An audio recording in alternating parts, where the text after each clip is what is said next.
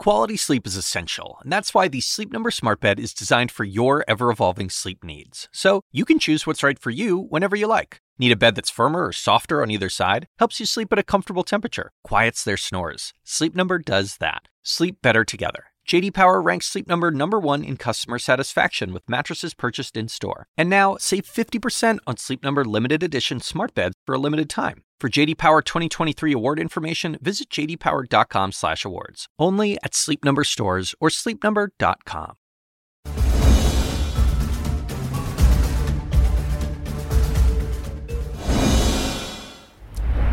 Well, good evening, everyone. I'm Laura Coates, and this is CNN Tonight. And what could be the next big thing that changes everything, like your smartphone did 15 years ago?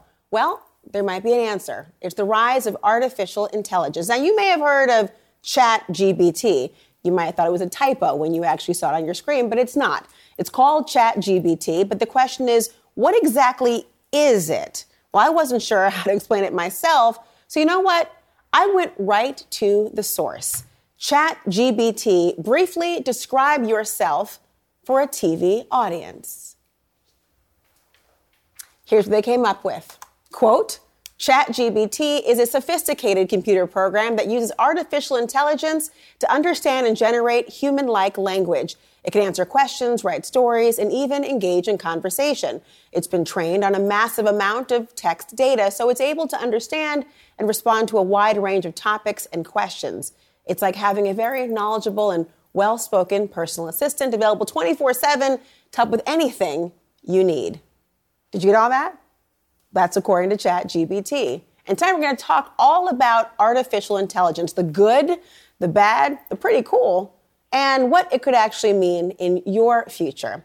Plus, is there anybody out there who doesn't have any classified documents lying around? I mean, I joke about the number of glass houses that are popping up in Washington, D.C., but you really got to wonder what's going on when the President of the United States and the former President of the United States and his former Vice President of the United States have all been found to have classified documents in places where they should not.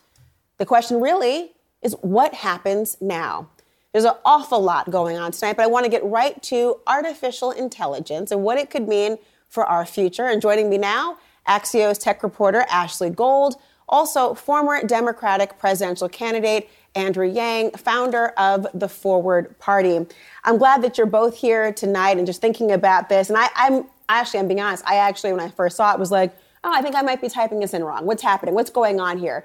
ChatGPT, it says it can do a whole lot. It described itself just now, but the possibilities really are really expansive here. Talk to me about those possibilities and what it could really do. So, there's opportunities here in academia, for school, for workers, for writers, for people doing research, for people trying to gather data, for companies to become more efficient. It really is endless what this prompt can do. You know, and again, it's Chat GPT, everyone. The diction's important here. I'll tell you, I didn't know what I was talking about at one, thinking the Chat GPT, Chat P- GPT. Let me go to you here, Andrew, on this. It's really important because I wonder, I mean, what what would people you're thinking about how this all works and um, the ideas of what this could mean for so many people, I, I do wonder for you, what would you tell people that they need to know about AI?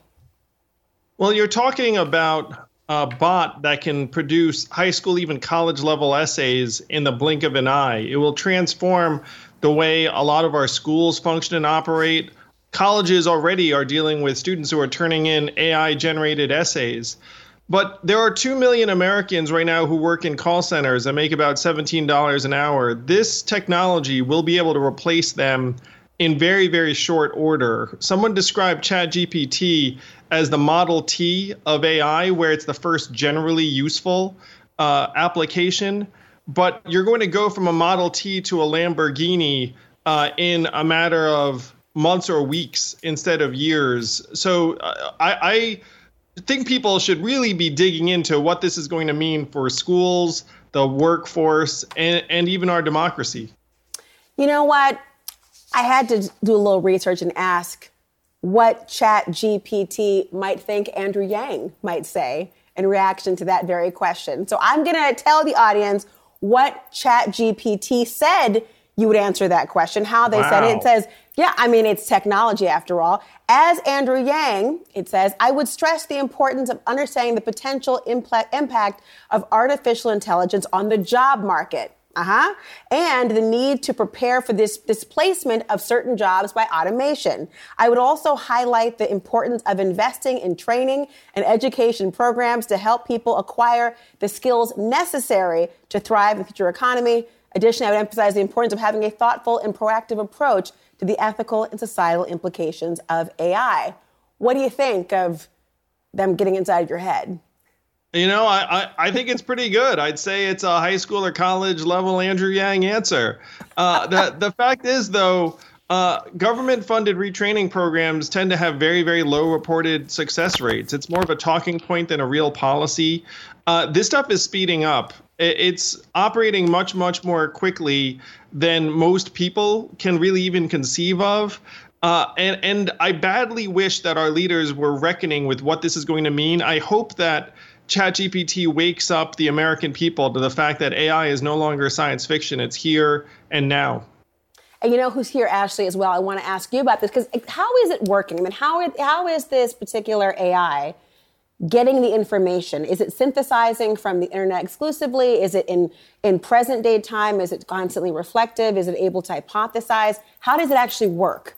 No, so it's not quite that sophisticated. It can't hypothesize, it can't gather data from the internet in real time. And actually, we just reported yesterday in Axios that the data set that it pulls from actually ended in 2021. So this is not real time web page data it's pulling from. So it is quite limited in that way. It is trained on a certain number of websites and it sort of ends there. That doesn't mean it can't get more sophisticated in the future, but that's what we're dealing with right now. Should there be, and are there concerns right now about the idea that this could replace, I mean, even, you know, a skilled worker, an unskilled worker, as they say? Is there a concern about this having an impact negatively? Absolutely, there's a concern. Uh, what we've been talking about in my newsroom is that there's a real fear this could replace creative jobs like creating graphics, creating illustrations for a website or for a company, or even generating articles. We just saw last week CNET announced it wasn't going to have AI generated articles anymore because many of them had errors.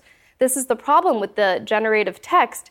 It puts forth very readable, casual, sort of clear stories and text, but that doesn't mean it's all true. It's not fact checking this stuff in real time. It's interesting because, Andrew, we asked um, the technology to be able to write, on your notion of uh, what's creative, to write a short scene from a screenplay about scientists discovering a new airborne pathogen that could cause a global pandemic. That was essentially the instruction. Look what it turned out and had. It really provided then a, screenplay on that particular short scene, the fade in, the research lab, et cetera, um, what you're actually looking at. It's pretty cool to think that we're seeing a team of scientists in the lab coats and what they're doing and giving the, really setting the scene, um, Sophia Petrillo style of picture it science lab, modern day, whatever that might be, although not in Sicily. And you've got the, all the dialogue actually happening right there. And so you have the sort of wonder of being able to say, hey, that's really cool. This can really work this way. But are there some harmful aspects to this, especially on the point that Ashley raised of, say, it's not in the creative space of a screenplay? Say it's instead an expectation that it's providing truthful, factual information in real time. If it's not fact checking, or maybe appreciating even the human nuance of certain, I don't know, sarcasm or satire or uh, misinformation, can it be trusted? Well, to Ashley's point, AI can generate artistic creations like paintings, like pieces of music.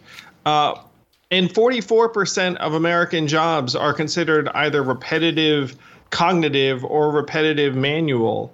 So this technology is is going to replace a lot of white collar jobs. Uh, people think about automation as a blue collar phenomenon. We blasted away four million manufacturing jobs in this country, which, by the way, in my view, led to uh, Trumpism and, and the depletion of opportunities in the Midwest and the South.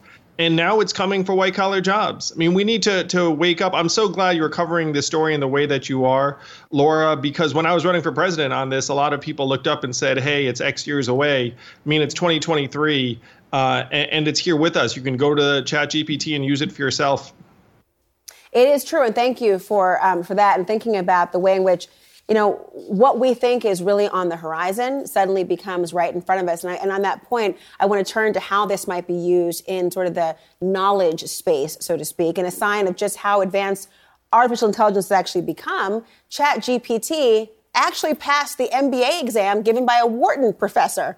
And guess what? That professor joins me now. He's Christian Terwiesch from the Wharton School at the University of Pennsylvania. Professor, I'm very glad you're here right now because we're thinking about the ways in which this could be used and how it might be able to um, be thought of not just an automation of blue collar workers, but the idea of a category known as sort of the, the knowledge workers or the knowledge based um, employment. Talk to me about what happened when the Chat GPT took an MBA exam at Wharton, no less. Well, first of all, thanks for being on, having me on the show, Laura. Uh, so over the holidays, I ran this experiments. My kids were super interested in AI. One was playing around with Midjourney and uh, other image generation technologies. The other one was playing with ChatGPT.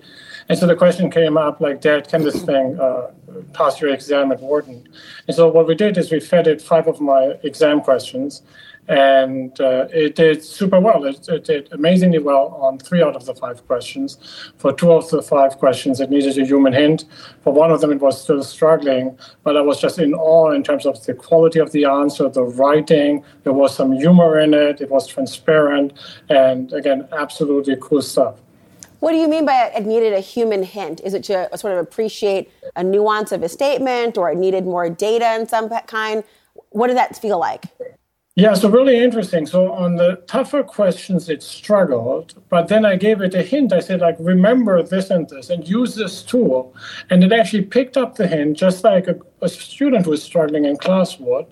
It improved the answer, and in one case, got the answer right after two hints. And the other one, you have to know, Laura, it's really bad with math. There's a real irony to that in the sense that it's a computer, right? Uh, but it struggles with math. It's, it's, it's, as human as you and I in the sense that, uh, again, it has humor, it's great with words, but for whatever reason, it's struggling with math, which really has to do with the underlying technology that is in the box.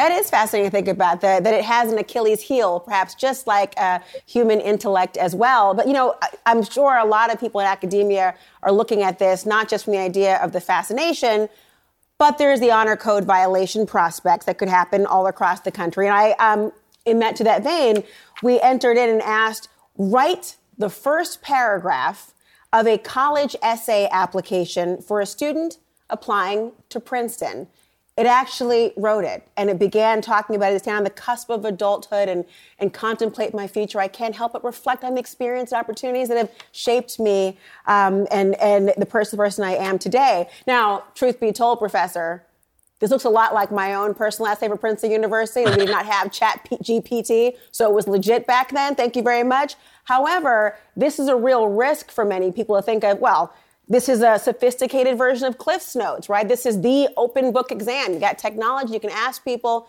Is that a concern that this will be used in a nefarious way to cheat the system? Absolutely, and I think any institution from K 12 to the business schools or professional schools like medical schools and law schools are, are concerned about this at the moment. Uh, so I think uh, one thing is we have to ban it in certain cases when we're certifying a skill. Uh, you don't want your doctor to have only passed the test with the help of an AI bot.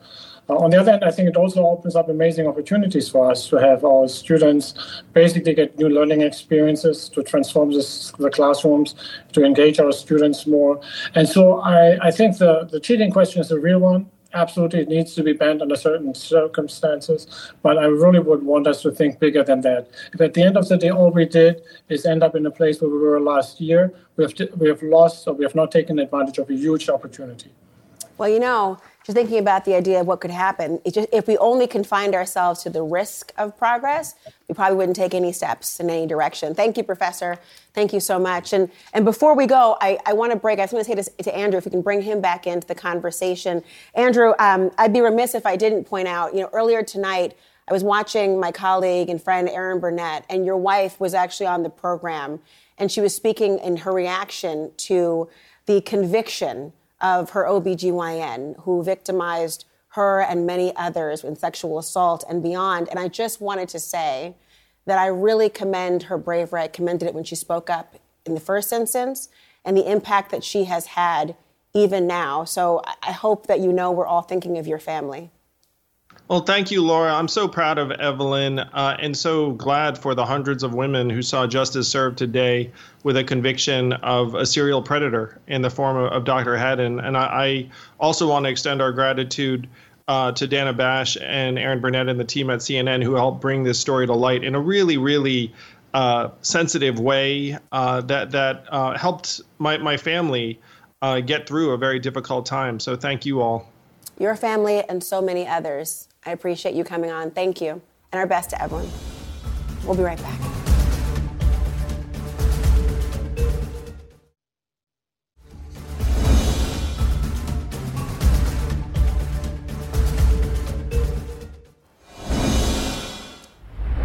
Let's just imagine together, if we win, the, uh, or if we will, how many former office holders are digging through their files right now as we speak. I mean, looking for any classified documents where they're not supposed to be. The latest discovery about a dozen documents marked as classified at former Vice President Mike Pence's Indiana home. That after more than 100 classified documents were found at former President Trump's Mar a Lago Beach Club and the drip, drip, drip of documents found at President Biden's one time Washington office and at his home in Wilmington. Here to talk about all this, CNN senior political commentator and former Congressman Adam Kinzinger. I'm glad you're here, Congressman. You know, there are a lot of people living in glass houses tonight in Washington, D.C. and outside of the Beltway who are wondering, is my previous statement going to age well? In fact, if you listen to this, you had the former vice president um, on ABC and also CBS talking about classified documents. Listen to what he had to say. Let me ask you, as we sit here in your home office in Indiana, did you take any classified documents with you from the White House? Uh, I, I, did not. Our staff reviewed all of the materials in our office and in our residence to ensure that uh, there were no classified uh, materials that that left uh, the White House or remained in our possession. And I uh, I, I, remain confident that that was done in a thorough and careful way. Um, clearly, in the waning days of the Trump Pence administration, that process was not properly executed uh, by staff around the President of the United States. What's your reaction to the turn of events now? Well, first off, he gets credit for, I guess, deciding to do a search, coming forward with the classified documents. And so it's become obvious that there's a problem with vice presidents and presidents somehow being able to take this stuff with them. I, I want to say a quick aside in the Senate and the House, I don't see how it would actually be possible at all for a senator or a House member to do this because everything is very tightly controlled. If you look at classified documents, for instance, they come in a folder. You have people watching to make sure that, you know, if you take notes, that they're acceptable notes, even. Usually you can't take those with you, and that you return those documents. But uh, evidently, for a president and a vice president, it's a little more loose. And that's somewhat understandable because I'm sure the entire White House, or at least the residence of the White House, is a SCIF or a protected area where you can look at these documents. But we have a problem here, and I think uh, we need to certainly get our hands around this. I mean, it's true. Thinking about, and again, obviously, we're talking about a modern presidency and, and, the, and thinking about where and how these documents are tracked and where they ought to be. But let's just say, I mean, we see this problem now happening more often than anyone would like to admit, perhaps. Our national security implications, obviously top of mind. We're talking about classified documents, but we don't yet know what these documents are. We don't know what they are really. We're talking about the documents found at Mar-a-Lago let alone in Wilmington or at the Penn, I mean, the Biden Penn Center or what's happening in Indiana? Are we at a disadvantage being able to really assess what's happened here unless we know what's in those documents, which, by the way, we might never know because they're classified and they have hmm. designations like that?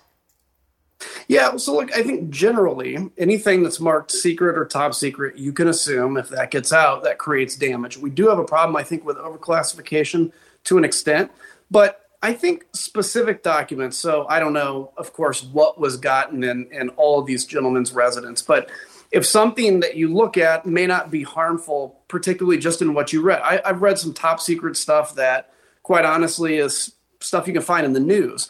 But the thing that is classified, and the reason it's classified is because it can imply sources and methods to get that information, which our adversaries, if they put this together, they can maybe figure out who, you know, the mole is or anything else. And so, yeah, I mean, if, if you look at what's going on, I, I don't think we'll ever necessarily, we may know the subjects, but we're not going to know what's in those documents. Uh, but it, it would create real harm if that got out. And, again, I think with somebody like a Mike Pence, you can look and say he gets credit for proactively searching, but uh, we've got a real problem here.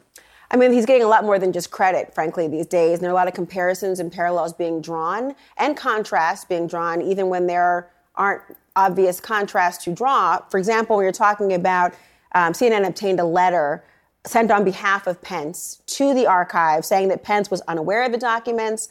And it, it, really kind of followed a great deal what we saw already from the Biden team, where lawyers were looking at documents at a home, looking through boxes, saw a classification designation, closed it, alerted the archives, then DOJ was, was, talked, was talked to, and then everything proceeds from then. And yet, you have um, the House Oversight Chairman James Comer, who is drawing a distinction. I, I want to just, here's what he has to say. He said, former Vice President Mike Pence reached out today about classified documents found at his home in Indiana. He has agreed to fully cooperate with congressional oversight and any questions we have about the matter. Former Vice President Pence's transparency stands in stark contrast to Biden White House staff who continue to withhold information from Congress and the American people.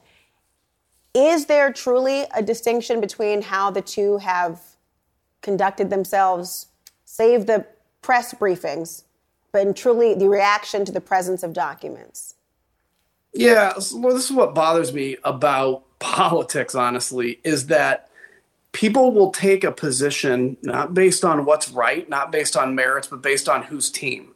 Um, every member of Congress, left or right, frankly, Republican or Democrat, needs to be on the same standard when it comes to Joe Biden and Mike Pence. More than likely, everything we're hearing is it was basically the same kind of way of going about it. Doesn't mean it was right. The difference is with Donald Trump, he was alerted to this and continued to resist turning these over. That is very different than being alerted to this and proactively getting these turned over. So there may be some some differences here, but again, I would encourage the media, I would encourage citizens, constituents to look at your member of Congress and say, are you being consistent? We need to elect consistency. That's what we're missing in this country is a commitment to a standard of truth and consistency. A really important point, and just for those out there wondering, Clinton, Bush, Obama, all their reps are saying they turned over classified documents. They're reading the writing on the wall. They don't want to live in a glass house either. We'll see what else comes of all of this. Thank you for being here tonight. You bet. Well, in another matter, decisions on charges, well, appear to be imminent. That's the word that was chosen and spoken to a court of law today. And multiple people could be facing those imminent charges. We'll tell you what Fulton County's DA is saying about her investigation into Trump and others' attempts to overturn the election next.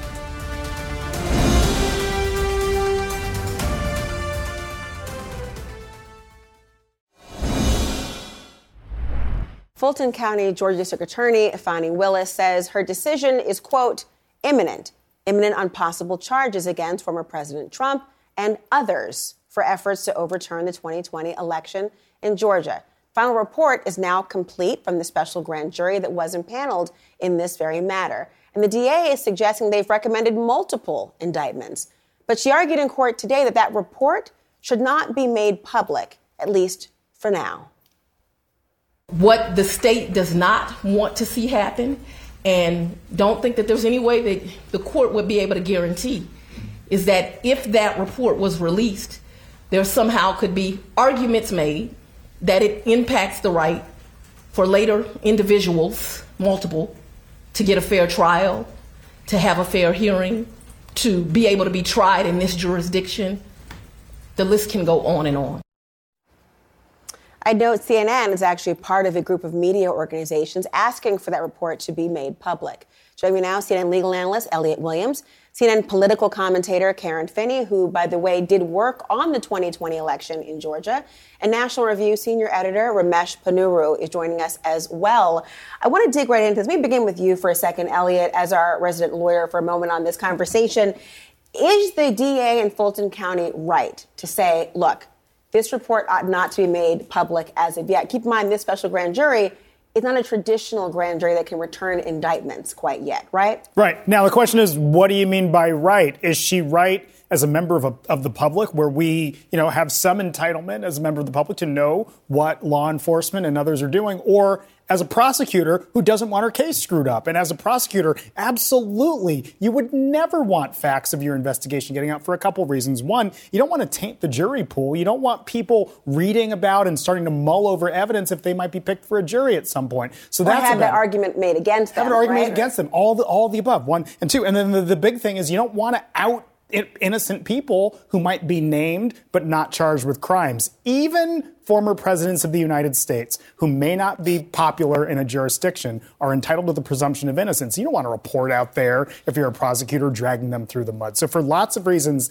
as a prosecutor, the safe move, even not even redacted, you don't want that anywhere near the public. And I, I yeah. want to respond, Karen, but let's look at the list of people. I mean, more than what 75 people were interviewed by this grand jury in Georgia. Look at the list of people who we know of. I mean, this is you know, quite a list. Very um, people who have some overlap, by the way, with the January 6th committee. Cassie Hutchinson, for example, others who are former Trump attorneys like Jenna Ellis. You've got the Secretary of State in Georgia, Brad Raffensperger, a senator, Lindsey Graham, Governor Brian Kemp, Giuliani, just to name a few people. Absolutely. What is your reaction to the fact that we're not going to yet know the basis of this report, what's in it, knowing that these are some of the key figures who even did testify? We don't need to know right now. I think it is more important to protect the case for, for many reasons, not the least of which the unprecedented nature of what this case is about. We're talking about a sitting president of the United States of America trying to thwart the results of a legal, fair election.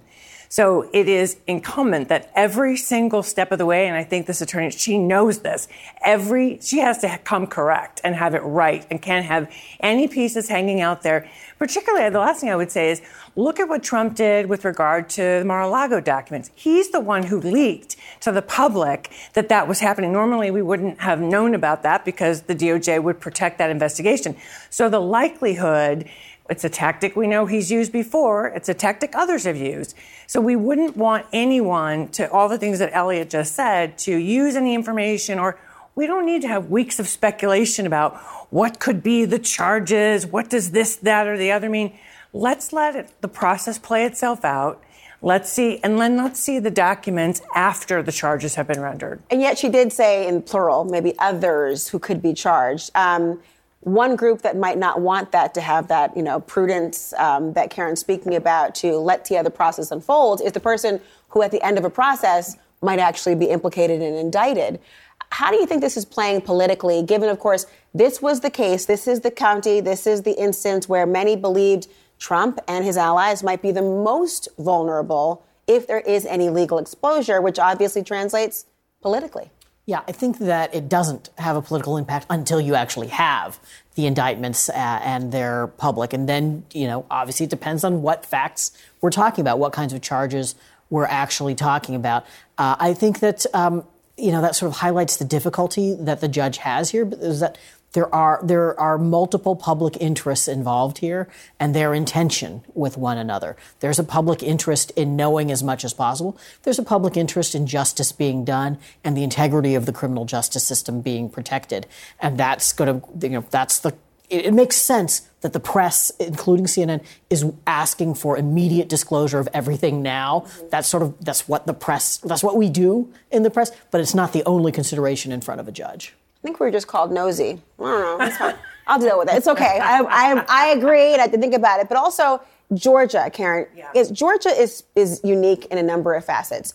especially because it is the, the site where conversations surrounding the so-called big lie were on full display with Brad Raffensperger and the pressure campaign. We heard this infamous telephone call of finding a certain number of votes. Yep. But it's also the state that seemed to have been as resistant to the big lie being successful, not in legislation. They certainly did legislate things um, with a, a solution in search of a problem. But is, is Georgia politically unique in the way that this is being thought of? No. I, what I would say is that Raffensperger and Kemp did a good job of not letting the big lie or their association with Trump be used against them the way we saw in other states and other uh, parts of the country. Uh, and they got, I think, a little more credit than they should have, frankly, uh, around, yes, it's great that they actually did their jobs in 2020 and didn't. I think we have to remember that. They did what they were supposed to do by saying, no, we're not just going to go find you 11,000 some votes. You mean the bar has been set too low? Yeah, my, my mother used to say, you don't get credit for doing what you're supposed to. Mm. But I in agree. a world Sad, sadly, though, I'm not going to spare your mother because she's right. I'm on her side. But the idea, and all mothers are, I'm on their side. But the idea of, you know, in a world where we have become accustomed to people not doing the right thing or not doing sure. or being pressured in some way, you know, you do have heroes among the most basic moments. But we have more to talk about, everyone, on this point and more. Everyone stay with us.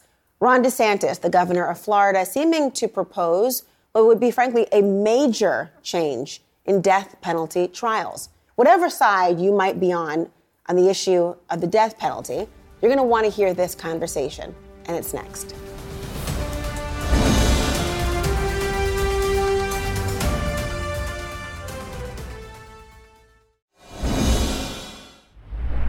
The Florida governor, Ron DeSantis, was at a sheriff's event just yesterday using the life sentence of the Parkland shooter to suggest that Florida should change the requirement that juries have to be unanimous when trying to seek the death penalty.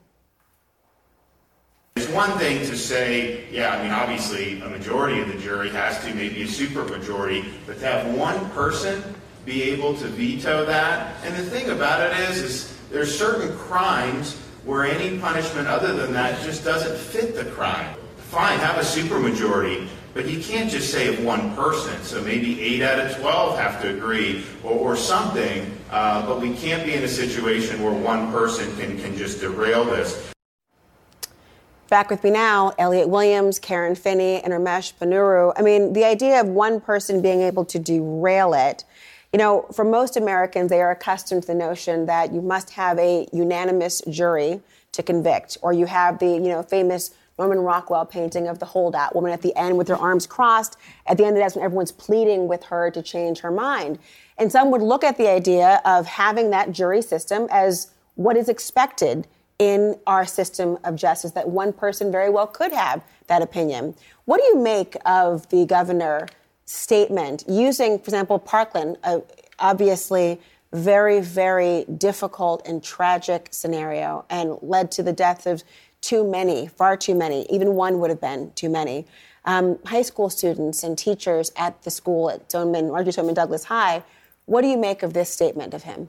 Right. Although uh, reportedly there were three jurors in that right. case who did not want to impose the death penalty. I think that there's pretty widespread sentiment, particularly in Florida, in favor of the death penalty in that case.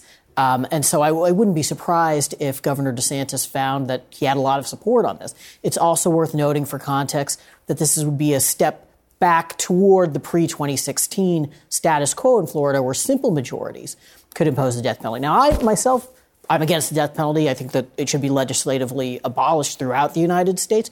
But, uh, you know, I'm distinctly in the minority of American opinion on that subject.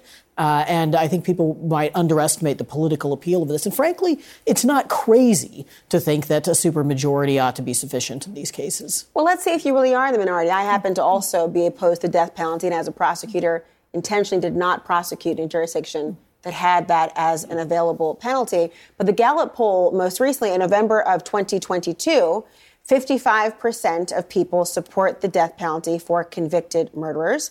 Then there was a poll as um, to the deterrent aspect of it. And the Pew Research Center survey from April of 2021 said that the death asked, does the death penalty deter criminals? 63% said no, it does not. And I think actually also um, the idea of is there a risk that innocent people might be executed? Here's what the Pew Research Center found. They saw is some risk, 78%, some risk that an innocent person could be executed. And by the way, not for nothing, the Attorney General of the United States, Merrick Garland, in his confirmation hearing, remember this is somebody who was the prosecutor in the Oklahoma City bombings that I believe led to the death penalty as well, being an available um, uh, sentence. He said this at his own hearing supported uh, the death penalty at that time for Mr. McVeigh in, in, in that individual case. I don't have uh, any regret, um, but I have developed uh, concerns about the death penalty in the 20 some years since then. Um, and I and I and and the sources of my concern are uh, issues of exonerations of people who have been convicted, of uh, sort of arbitrariness and randomness of its application because of how seldom it's applied and because of its disparate impact on uh, Black Americans and uh, members of other communities of color. Now, obviously, that led in part to his conversation about there being a moratorium on the death penalty in the federal executions. What is your take yeah. on this idea of the governor talking about? And again, the Parkland shooter. Obviously, this is a, this is the kind of case where people were very vehemently yeah. invested in ensuring that he was brought to justice. And then a fork in the road became what that would mean at sentencing. Sure. And I have a lot of thoughts on this because, uh, like the Attorney General, I too have prosecuted a capital prosecution. Um, and like the Attorney General, also, after, you know, look, we got to have a moratorium at the federal level. States ought to just legislate it out because of the profound risk of an error. And I can walk through all of the steps in the process where this is an incredibly problematic way of administering justice. With respect to Parkland and with respect to the general argument that well, the victims deserve this form of justice. And there's, and look, I've dealt with crime victims before. I know you have as well, uh, tried to protect their rights to, to the greatest extent possible if you were to ask people, would you be okay with an innocent person dying? to secure justice in this case. I think most people would say, well, well, you know, look, I want justice, but you know, do you want to kill Ramesh um, because of the fact that you know would that provide justice? I don't, I don't like where this I mean, I, right, I, know, I know. Just, you were the first person I, was looking for. Okay. I'm sorry, but, but, think, but yeah. But sorry, to your point, I think what's important here is to remember Florida, as as of 2021, has the most number of exonerated individuals. Yeah on from death row, and that's been 30 individuals, a majority, three fourths, black and brown. So this also connects to criminal justice reform and the application of justice. That is not something that I think that Ron DeSantis is thinking about. This felt a lot more like a comment from a man who is running for president yes. in a state where he says woke goes to die and is more thinking about you know, sort of toughness, law and order, and not this more nuanced conversation. And I'll just say it in case any, you know, so I don't get killed on Twitter, which is obviously Parkland was horrendous. Yeah, no, obviously they got the right yeah. person. Obviously, it is, you know, your feelings about that. You have to still balance what does justice mean in this country, and we know it's not applied evenly. And, and, and one more really quick point think about the the countries around the world. All of our peers have abolished their death penalty. When we think of who our allies and peers that we sort of regard as, as sort of intellectual um, allies on this, China, Saudi Arabia, um, Singapore. If that's the company we want to be in uh, for eternity, then fine, let's have it and and, and make that choice. Mm. But there's a shrinking uh, number of American allies that really continue to administer. A lot of those a lot of those countries did it judicially, and our federal judiciary started down that road and then pulled yeah. back. And to be clear, everyone, Governor DeSantis was talking about the number of jurors necessary to actually have this as a sentence, um, not the more broad question about whether the death penalty in and of itself should be available. Tens of thousands of people across Texas are without power tonight. We'll show you the damage a tornado outbreak has caused so far. Stay with us.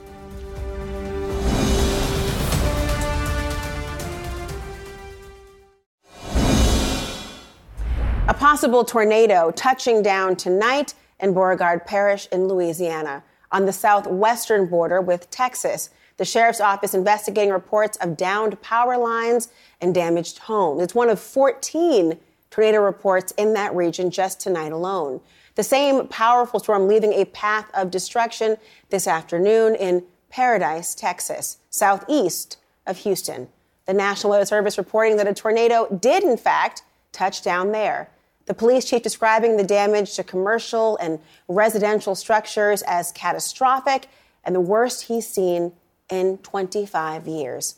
At least one person has been reported injured, and first responders are checking on stranded motorists.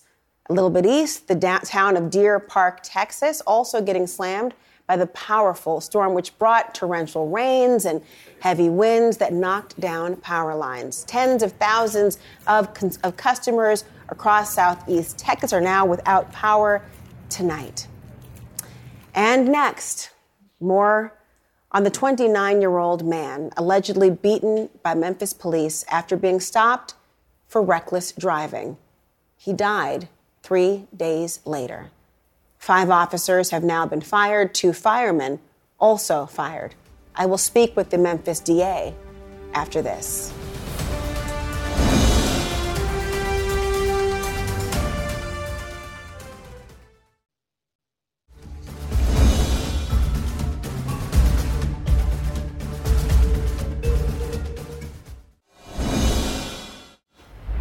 This just into CNN at this very hour. New and disturbing details on the death of Tyre Nichols, three days after a Memphis traffic stop.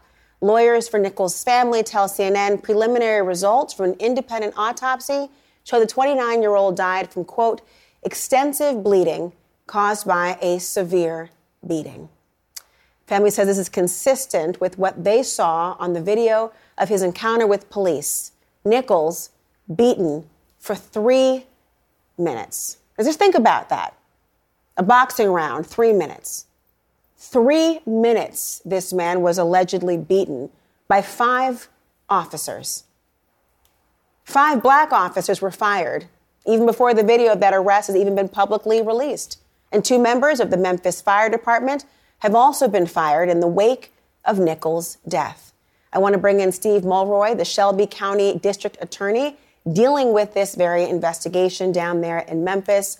Steve, it's good to see you this evening. There are a lot of questions being asked about what happened to Tyre Nichols and when the public might be able to see this video for themselves. Any idea when it will be released and what are the considerations to do so? Right. Well, thank you for having me, Laura. Uh, a lot of the people's questions about what exactly happened will, of course, be answered once people see the video. We expect that to happen this week or next week. Um, we want to make sure that we get far enough along in our investigations that the investigation isn't compromised by premature release of the video. And just to be very concrete about that, if in a case like this, or really any case, Laura, if you are going to interview a suspect, you don't want the suspect to be able to see the video and then tailor their statements to law enforcement based on what they've seen because now they know what you've got. And even non suspect witnesses, uh, there's a risk that rather than telling law enforcement what they actually saw with their own eyes, they might have their memory colored by what they saw on the video. So, in cases like this, we generally want to get key witness interviews completed, and we're doing that as fast as we can. And then I think the video will be released. So, has this video been seen individually by any of these five officers who were fired, or the two firemen as well, or their counsel, or the police union? Not to my knowledge, um, but we did. Uh, uh, we do know that the family of Tyre Nichols and their counsel uh, was shown the video. Will there be the full video provided once the concerns you have raised have been resolved in terms and i understand completely the idea of not wanting to fatally compromise the investigation and to provide at least the avenue for the pursuit of justice. Is the intention to, to show the full footage? And is it coming from body cam footage? Is it coming from a police vehicle? Where is the footage coming from? Well it's already clear that there is some body cam footage. They were on duty officers. Um, I believe that the city will show enough footage so that people will see the entirety of the incident uh, from the very beginning to the very end. What does it tell you, and what should it tell the public, frankly, that you've got officers fired before this has even been released, before there's even been even been an assessment of charges to be made. And I note that I believe Memphis did change its policy with regard to issues surrounding the use of force, the duty to render aid, the duty to intervene, adopted less than a month after George Floyd's death. Is this somehow telling about the failure to do all of these things by each of these officers? Well, so the fact that they were terminated means that the city made an administrative decision that the officers did not follow protocol, did not follow the guidelines, and it was a serious breach of those guidelines. You know, we have a relatively new police chief. He's only been uh, in office for about a year and a half. There were some changes made in response to the George uh, Floyd incident. But, you know, Laura, it takes a while to change a culture, and you can't just uh, turn that on a dime. And so it may be that uh, there's more to be done. And I'm hopeful that uh, what silver lining there could be out of this tragic incident is it might open up a broader dialogue about police reforms. You know, one of the dialogues that it's really um, opening even more is the idea that oftentimes when we're talking about excessive force cases and the killing of an unarmed black man or black or brown person, it is a conversation around race and the racial dynamic and white officers who are alleged to have behaved in this way to create those conversations. Here we've got five black officers. Um, I've often said in my prosecution experience in the past, the color blue can trump every other color. What is the community in Memphis and in Shelby, Shelby County more broadly saying about the fact that the race of these officers is the same as the race of the victim, Tyre Nichols? Is this a conversation that is stunning the people, or is it par for the course, knowing that blue can trump black? Well, certainly, I think um, people who are discussing this case in Memphis and Shelby County have taken note uh, that the race of the officers involved and the race of the uh, you know, Mr. Nichols is the same. Um, I think it might lead some to say, as I think the lawyer for Tyre Nichols' family has said, is that the really relevant consideration is the race of the citizen as opposed to the race of the police officer. Do you expect charges in this case? Well, so that's what I'm going to be deciding with my office uh, based on the facts and the circumstances. Um, I can't really say right now. I think it would be improper for me to say what I'm going to do or when we're going to do it. But I will tell you that we are expediting the considerations and expediting the investigation as much as possible. And um, it is possible that we may be able to make a determination around the same time frame in which we contemplate release of the video. Has the Department of Justice or the FBI become involved? I know there are cases involved oftentimes where the Civil Rights Division is looking into whether the civil rights of the individual victim have been violated. We saw that in the in the case of in my own home state of Minnesota, officers charged in the killing of George Floyd also being brought up on civil rights violations. Has that coordination yeah. begun? Yes, yes, Laura, it has. Uh, the Department of Justice has already announced that they are getting involved. The FBI is uh, cooperating in the investigation with the Tennessee Bureau of Investigation who I called in so that it would be a truly independent investigation. I'm in regular contact with the U.S. Attorney here in Memphis, and we are collaborating on this. I myself used to be a, a U.S. Department of Justice civil rights lawyer before I was a federal prosecutor. And so I know that the federal part of the investigation will often take longer than the state part of the investigation. So I suspect that our office will render a decision um, well before the uh, the federal authorities uh, make their decisions often considered the backstop and, and looking to see, um, but continuously proactive. I, when we met, Steve, I knew we'd meet again one day, but I couldn't have imagined be under these circumstances. Thank you for joining. Yeah. Thank you, Laura. I want to bring in CNN legal analyst Elliot Williams and former FBI Executive Assistant Director for Intelligence, Joshua Skule. It's a very difficult case to think about this happening. The idea of the allegations of a person being beaten for three minutes following a traffic stop for purportedly reckless driving. We've learned from the family um, during their watching of the video, one of his last words were to call out to his mother. Apparently, he was 80 to 100 yards away from his home. Um, when we hear about this and what's happening right now, I wonder, I'll begin with you, um, Joshua, on this. Do you expect to see charging decisions given the firings that were almost immediate? I do expect to see charges coming pretty quickly on the state side, as the district attorney had said. There are two parallel investigations going on right now, and both in collaboration. You have the Tennessee Bureau of Investigation, um, which the district attorney called in to keep impartiality over this investigation, and then a parallel civil rights investigation being conducted by the Federal Bureau of Investigation in conjunction with the U.S. Attorney's Office. On that note, do you think that there will be charges here, Elliot? And the idea, I mean, when we and we've all spoken about the Derek Chauvin trial and um, and the way that we all collectively, I think, thought as a society, man, policing might be changed forever in the sense of those who are watching something happen and the duty to render aid. Remember, there was the, the powerful closing arguments, talk about the duty of care owed, you know, repeated time and time again. The fact that they were fired and violated policies for use of force, duty to render aid, and duty to intervene.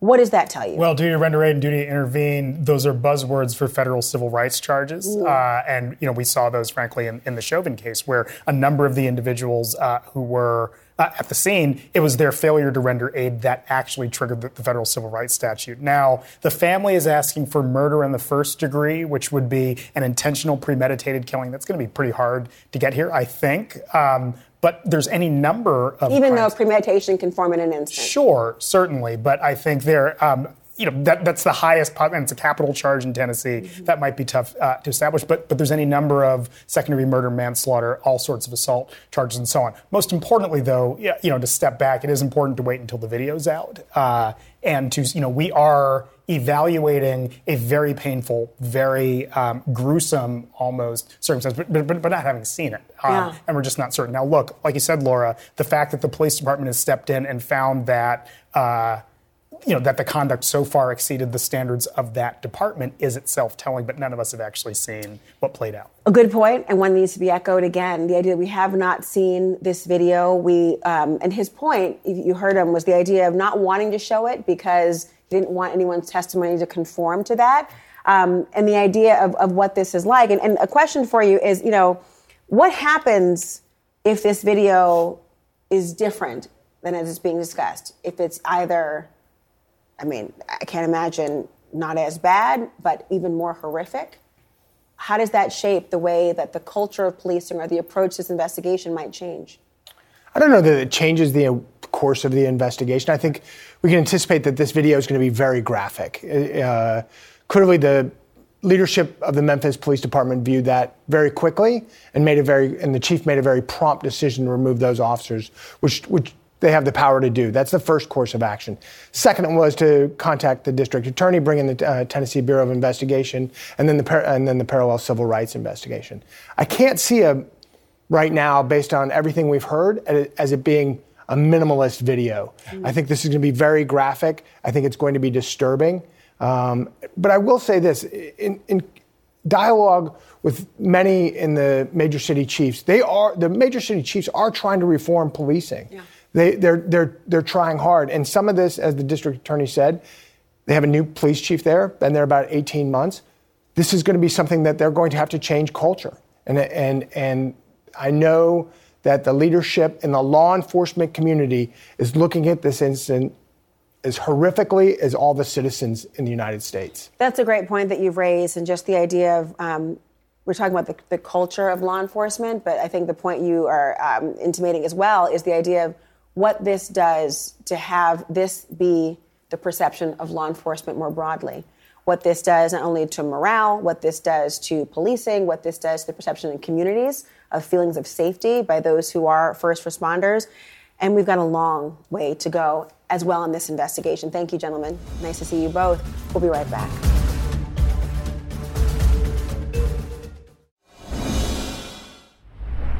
The message coming through loud and clear in the Senate today don't mess with Taylor Swift fans. A top executive from Live Nation Entertainment, which owns Ticketmaster, in the Senate Judiciary Committee hot seat over the company's disastrous handling of ticket sales back in November for Swift's upcoming tour. Now, millions of her fans, millions, were shut out, angering the pop star, not to mention the millions of fans. What does all this have to do with the Senate? Well, CNN Jason Carroll explains. We apologize to the fans. We apologize to Ms. Swift.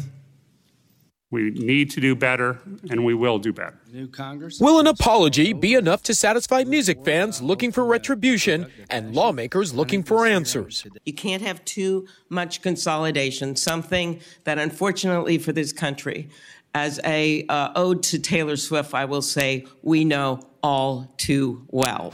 Ticketmaster's parent company Live Nation Entertainment's president and CFO Joe Berchtold grilled for hours by lawmakers trying to determine if the company's influence over the concert and events industry is essentially a monopoly.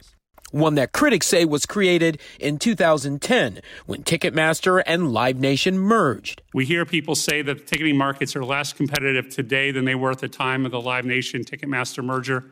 That's simply not true. Throughout the day, senators on both sides of the aisle challenged that notion. I want to congratulate and thank you for an absolutely stunning achievement. You have brought together Republicans and Democrats in an absolutely unified cause. Senator Richard Blumenthal, one of several senators who borrowed lyrics from Swift to make a point. And may I suggest respectfully that Ticketmaster ought to look in the mirror and say, I'm the problem. It's me. Oh, Today's hearing part of the fallout after the fiasco surrounding Ticketmaster's handling of pre-sale tickets to Swift's upcoming tour. It was bungled so badly last November it left scores of frustrated fans faced with technical issues such as canceled tickets, a crashing site, and an artist beside herself over what people endured to get her tickets, Swift tweeted, It really pisses me off that a lot of them feel like they went through several bear attacks to get them. Critics testified the Swift fallout is the result of anti competitive conduct from a company with too much power. I'm getting sick of the in between. Singer Clyde Lawrence, a member of Lawrence the Band, testified about the problem of added ticket fees. Most of the issues we face stem from the fact that Live Nation Ticketmaster often acts as three things at the same time the promoter, the venue, and the ticketing company. Lawrence penned an op ed in the New York Times following the Swift incident about what he called Live Nation's outside influence on live music. His 2021 song titled False Alarms included this lyric Live Nation's a monopoly. He told the Senate Judiciary Committee performers should see a bigger share of merchandise sales and caps on fees that affect both artists and consumers. I think it's time to teach some lessons. While some industry insiders question how much one hearing is likely to change things, others say the Swift movement has already had an impact. Jason Carroll, CNN, New York. Well, up next, believe it or not, M&Ms are at the center of a new battle in the culture wars. Yes, I said M&Ms. We'll explain what's going on next. Also ahead, the late night comedy shows poking fun at Congressman George Santos and his lies. We'll have, well, this impersonator on with us soon. I have to get back to work to my constituents. Okay, now wait a minute. Be careful. That looks very dangerous. No, no, no. It's okay. I am Batman.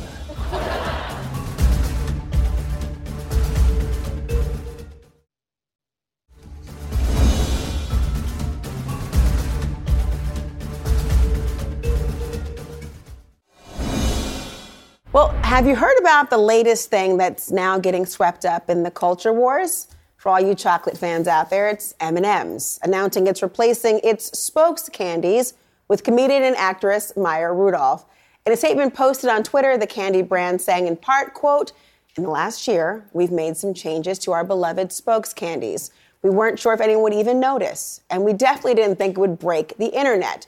Therefore, we have decided to take an indefinite pause from the spokes candies. The chief marketing officer for Mars Wrigley North America telling CNN in a statement that the partnership with Maya Rudolph has been in the works for a while. They also went on to say, quote, there are lots of stories out there, but let me say conclusively that this decision isn't a reaction to, to but rather is in support of our M&M's brand. The original colorful cast of M&M's spokes candies are at present pursuing other personal passions. I couldn't get the, to the entire thing with a straight face, but it was actually what was going on right now. And this is really what's happening. And I want to bring in others to help with me here, and that's Karen Finney and Ramesh Ponnuru. Also, um, Levick founder and CEO Richard Levick is also joining me. Let me begin with you over there, because Richard, you say this whole thing, the discussion about M&Ms and what they're wearing or what the colors they're choosing, and the idea that people are attacking these spokes candies um, as somehow a proxy for larger culture wars, you say it's absurd. But but the idea of, of pulling this back, these spokes candies, was actually the right move. Do you agree? Well, first of all, I want to thank you, you know, for having me on such an important topic today. You know, we're not going to be talking about Russian tanks, obviously. Instead, we're going to be talking about those poor candies. And uh, I you know, I, the, the, shoes that they were wearing are no longer wearing. I think if you're asking the question, how has Mars handled this? Brilliantly. I mean, think about this for a moment. When is this happening? Just weeks before the Super Bowl. And suddenly it's the Apple 1984 advertisement all over again. Everyone's going to be watching what, uh, what Mars does with their advertisements. The other thing I think that Mars really understands, brilliantly so, is that their brand isn't chocolate their brand is joy. And they responded to this sort of tongue in cheek, the Dear John letter you refer to, some of the cute takeaway lines. They didn't go, other than the, for that particular specific comment on Twitter, they didn't, they weren't responsive. They didn't dive in foolishly and try and make this a serious issue. And instead, they stuck with their brand. I mean, just on that point, you are a brand expert in, in marketing as well on these, on these areas. I do wonder, in terms of how this is being talked about. I mean, is this something that frankly translates into people rallying around financially and, and sort of a strategic decision? No, I, you know, in fact, it, what's really interesting here is that you're seeing as part of the culture war, culture war, you see on the left all the virtue signaling, and on the right there's all this uh, the shaming and the and going on uh, the attack. It's the outrage machine, and you know, and Mars is very smart not to get involved in the political issue. There's no there's no winning there. And for the right wing that's going after going after Mars right now, the GOP doesn't have a platform. And so what they do is they keep feeding this outrage machine in the hope that people will get angry at companies, but it doesn't go anywhere. And if you look, you know, it's been, uh, it's gas stoves now, it's burgers, it's Nike, it's, uh, it's been Apple, Starbucks, but you don't see any fi- negative financial ramifications. So I think that from other companies' points of view, watching what Mars does and how it lives uh, its brand is really something uh, critical to watch. And I think if you looked at other companies, imagine Elon Musk trying to respond as jovially and successfully mm. as Mars has done here. Well, you know, for those of you out there, I want to turn to our panel who's on set as well. For those of you out there who are either a googling about M&Ms right now or you're salivating because there's chocolate on your screen and you're wondering why we're not talking more about the joy it brings. Let me bring in Karen and Ramesh here because simple changes were made, okay? You're talking about the green M&M's Go-Go boots became sneakers. First of all, I get it. I mean, heels hurt the, the whole arch system. Then you've got the idea of a purple M&M in honor of International Women's Day. The fact that this sent shockwaves, that these spokes candies are now being looked at as problematic because of, well, the go-go boots didn't bring them joy. I don't know why I did Jack Nicholson impression just now, but that that happened, Karen. What does that mean to you that this is where we are? Well, by the way, post pandemic, lots of women I know aren't wearing heels anymore. They're wearing sneakers or tennis shoes. So that's just that's just real. That's in the culture. Vice no, President Harris on the cover of Vogue absolutely. in her coveted Converse All Stars. Absolutely. Look, I mean, you got to really scrape the bottom of the barrel to be going after candy for the outrage machine. I mean, eh, that's it's really deep. I mean, purple happens to be my favorite color, so it's hard for me to. I was very happy with the news of purple. Eh, it, but it is. It's it's ridiculous, and in some ways, it shows how ridiculous this right wing outrage machine actually can be. On the other hand, I agree with Richard as a branding person myself. It's brilliant. Your brand is joy. Stay focused on your brand. And it is a brilliant campaign two weeks before the Super Bowl. Well, that's why you wore the purple tie, right, Ramesh, in honor of this purple M&M. Well, um, I'm afraid I have to confess I don't know anything about the purple M&M. I am basically unfamiliar with this controversy and glad to be, and and kind of actively resent uh, being informed of its existence. I will just say that I don't really like the idea of M&M having feet at all, uh, let alone really whatever they're d- were wearing on their feet. Um, but I, I have to uh, assume that the people who are affecting outrage are also doing it as part of a brand strategy and are perhaps not actually um, consumed with with rage and and psychosocial anxiety about uh, their candy. I'm going to get you a T-shirt that says "I actively resent information," and that's going to be what we're going to wear next time you're on this show. But I had to tell you, I I, I love the fact that I had never thought about Karen. Wait, our love of M and M's. Are we eating people? No, we're eating candy. Exactly. Stop. Exactly. Just set you up and knocked it down. Way to go. Thank you so much. Up next, everyone, the wild conspiracy theories that have popped up following Damar Hamlin's on-field collapse. And yes, there are conspiracies.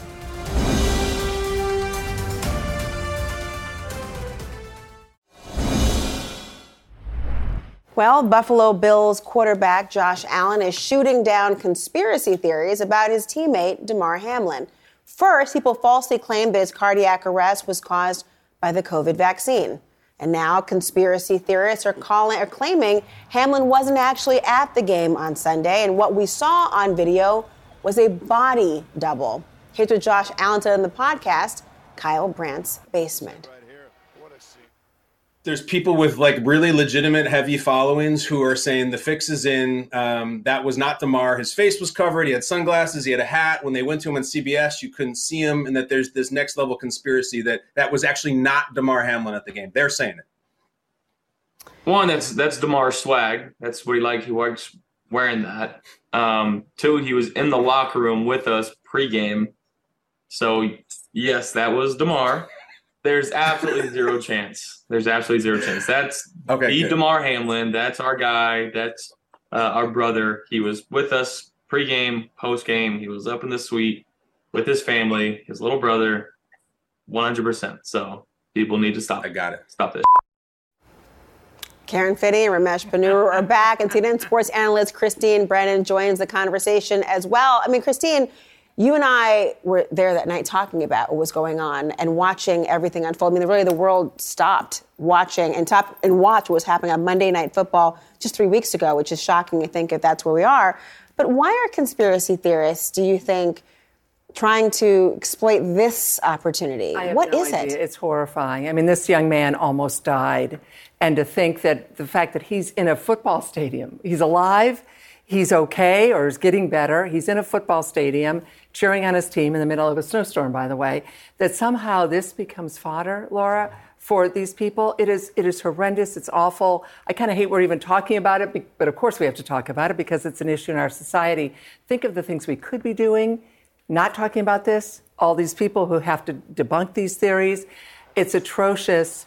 And to prey on this particular man, arguably the biggest story of the year so far, in terms of not politics, but in terms of you know culture and our society, and to turn this into someone's ploy to get more followers, their their lives aren't aren't great. They want to make people feel miserable. I don't know. Shame, shame, shame on all of them. I mean, the brain power being expended to use and, and theorize as opposed to what could be towards solutions around preventing a number of things. And also, we see here, I mean, Karen, there's a new conspiracy that's spreading on Twitter. You've probably all, all seen this.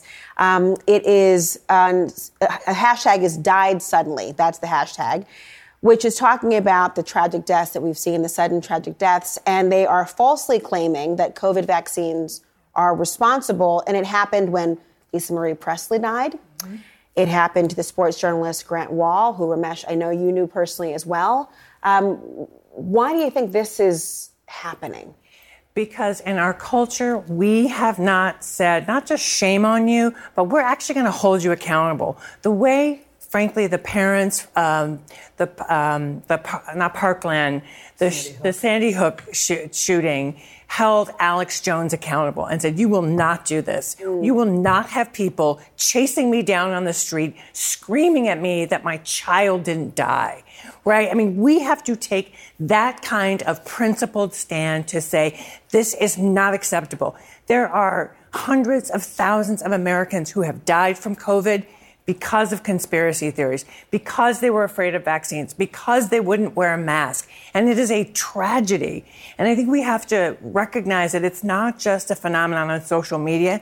This is disgusting, and it's not going to stop if we don't stand up and say, we're not going to tolerate this. And we're going to go after the people who are perpetrating these conspiracy theories. In fact, Christine, I mean, Grant Wahl's wife, um, Dr. Celine Gounder, had to come out and try to debunk I mean, in the midst of the grief, debunk something like this? Well, she did. In fact, as she said, they hurried the autopsy. They got his remains back as quickly as they could. The whole thing is so heartbreaking from Qatar. And she did an autopsy. Of course, she's a doctor and an infectious disease specialist, and one of the great, uh, Karen, to your point, one of the great people over the last three years in this country on COVID. They got the autopsy done as quickly as possible so she could put out there how he died. Mm that it had nothing to do with the vaccine, nothing to do with COVID. And I'm sure it infuriates you as well, knowing them so well. But thank goodness for her to have the knowledge to get that done as quickly as possible. And it's infuriating also because it's not just uh, the bad actors who are perpetrating this. It's all of these gullible people mm. who are buying it and who start saying, well, there are an awful lot of people dying suddenly. And people die young. People die suddenly all the time. You're just noticing it now. What you're basically saying is, I sure have noticed a lot of people dying suddenly since I started noticing it. And there was a movie, by the way, part it's called "Died Suddenly." There's a um, that it's pushing the conspiracy theory in part. It's got like millions and millions of views. So the idea of um, people watching, viewing it, receiving the information, and then believing that this is entitling people to then do what they're doing and say what they say. It's an ongoing conversation we all have to pay attention to. Up next, everyone, impersonators on late night fun they're poking fun at Congressman George Santos and his serial lying. Since you brought up your family, you claimed your now deceased mother was in the World Trade Center on 9 11 and died from that. They looked into it. Turned out her paperwork said she was in Brazil at the time. That is a complete lie. She was in the Twin Towers getting a Brazilian, okay?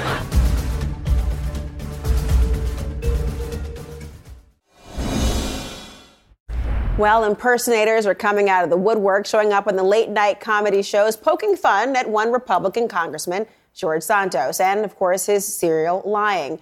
And as the old saying goes, well, the jokes practically write themselves. Take a look.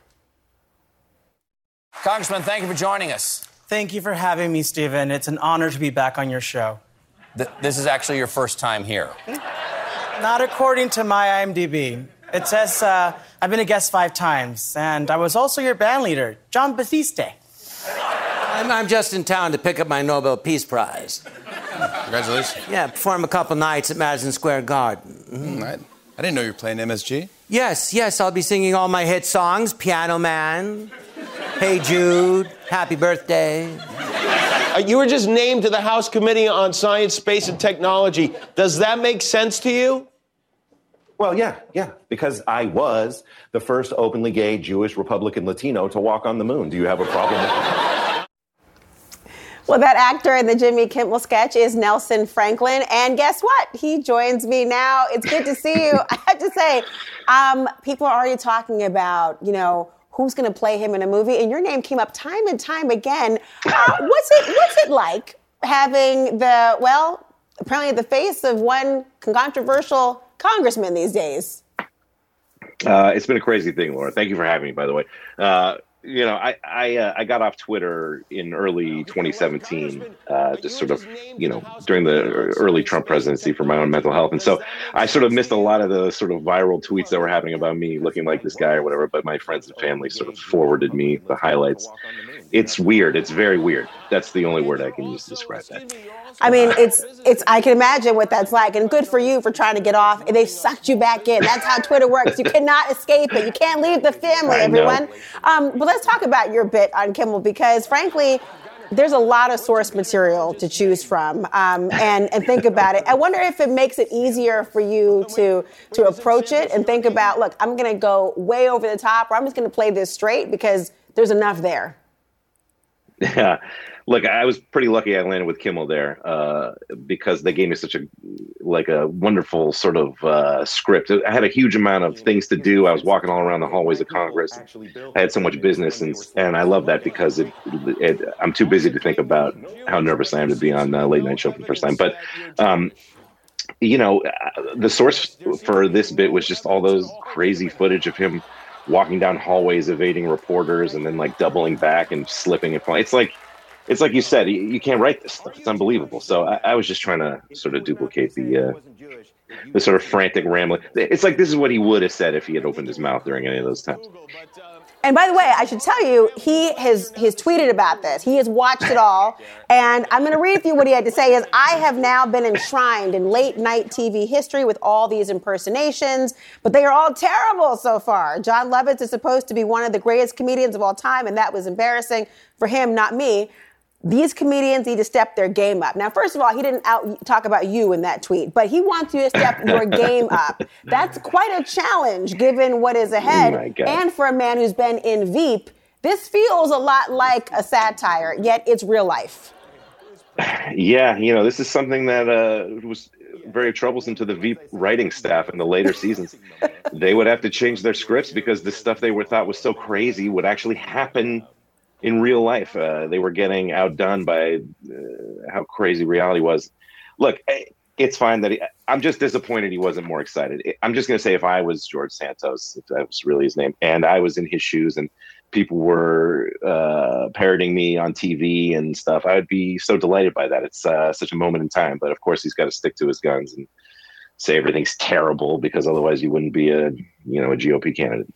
Oh no, I don't know that he's not delighted by this. I mean, he was asking for you to step your game, not telling you to stop. It wasn't a shutdown. It was step Right. your game up. And by the way, We make it funnier. You, you make it make well. There's this scene that you played on Kimmel as well yesterday or the other day about this. You you stepped your game up. Here he is. You or him. You've been accused of lying about a lot of things. Just name 10. Okay, well, how about the pyramid scheme in Florida you deny having any knowledge of? What do you say about Whoa, whoa, that? whoa, whoa, whoa, whoa, whoa. Pyramid scheme is an offensive term. Okay, my people actually built the pyramids when they were slaves. Uh, but, okay? but wait, you also claim to be Jewish, but there seems to be no evidence that you're Jewish. Yes, there seems to be no evidence at all. Wait a minute. that you're. Yeah, That's funny. Ugh. it's funny. that's funny. Why are you These are good writers on Kimmel. I'm not. Uh, just looking at myself on TV, it's hard to watch sometimes. You know how it goes. No, actually, I like looking at myself on TV. I don't know. I'll tell you, Nelson, about that very. Fr- no, in all honesty, though, first of all, you should know to take credit for the entire bit. Don't cre- don't credit the writers. Come on, Kimmel, who? It's all about you in this moment here. But I have to ask you: Are you planning on reprising this particular role because it's funny? Uh, funny? I would love to. Uh, I had uh, such a wonderful time working there with those guys. It was it was a really good time. I'm not sure if it's going to happen, but uh, you know, this guy can't stop cranking out the material, so there might have to be a uh, a recurring bit there. Something tells me that there's still more to the story of all these things. I wonder, there are a number of impersonators now, even across the late night shows. I wonder if you all are in touch now and trying to outdo one another. Oh no no no! I, I don't know Jon Lovitz. I, I'm, I'm a big fan of of Jon and of Harvey. I'm a big What We Do in the Shadows fan, and uh, and Jon Lovitz even he worked a, a critic line into his uh, portrayal of George Santos. So props to him. Like these guys are legends, and if I ever get to meet them, I'll consider myself lucky. You know. Well, I tell you, I don't think it's uh, the end of the story, the end of the bit. There'll be more to come. It's nice to meet you. I see you're very humble, but it, the wa- watching you walk through the halls and even the wallet moment, I mean, I couldn't help but laugh. Thank you so much. Hey, thank you so much for having me. And everyone out there as well, thank you all for watching. Our coverage continues. Quality sleep is essential, and that's why the Sleep Number Smart Bed is designed for your ever evolving sleep needs. So you can choose what's right for you whenever you like. Need a bed that's firmer or softer on either side? Helps you sleep at a comfortable temperature, quiets their snores. Sleep Number does that. Sleep better together. JD Power ranks Sleep Number number 1 in customer satisfaction with mattresses purchased in-store. And now, save 50% on Sleep Number limited edition smart beds for a limited time. For JD Power 2023 award information, visit jdpower.com/awards. Only at Sleep Number stores or sleepnumber.com. Now streaming exclusively on Max, a new CNN flash doc about the album that has Nashville talking. Call Me Country. Beyonce and Nashville's Renaissance. Watch it at max.com slash call me country. Max subscription required.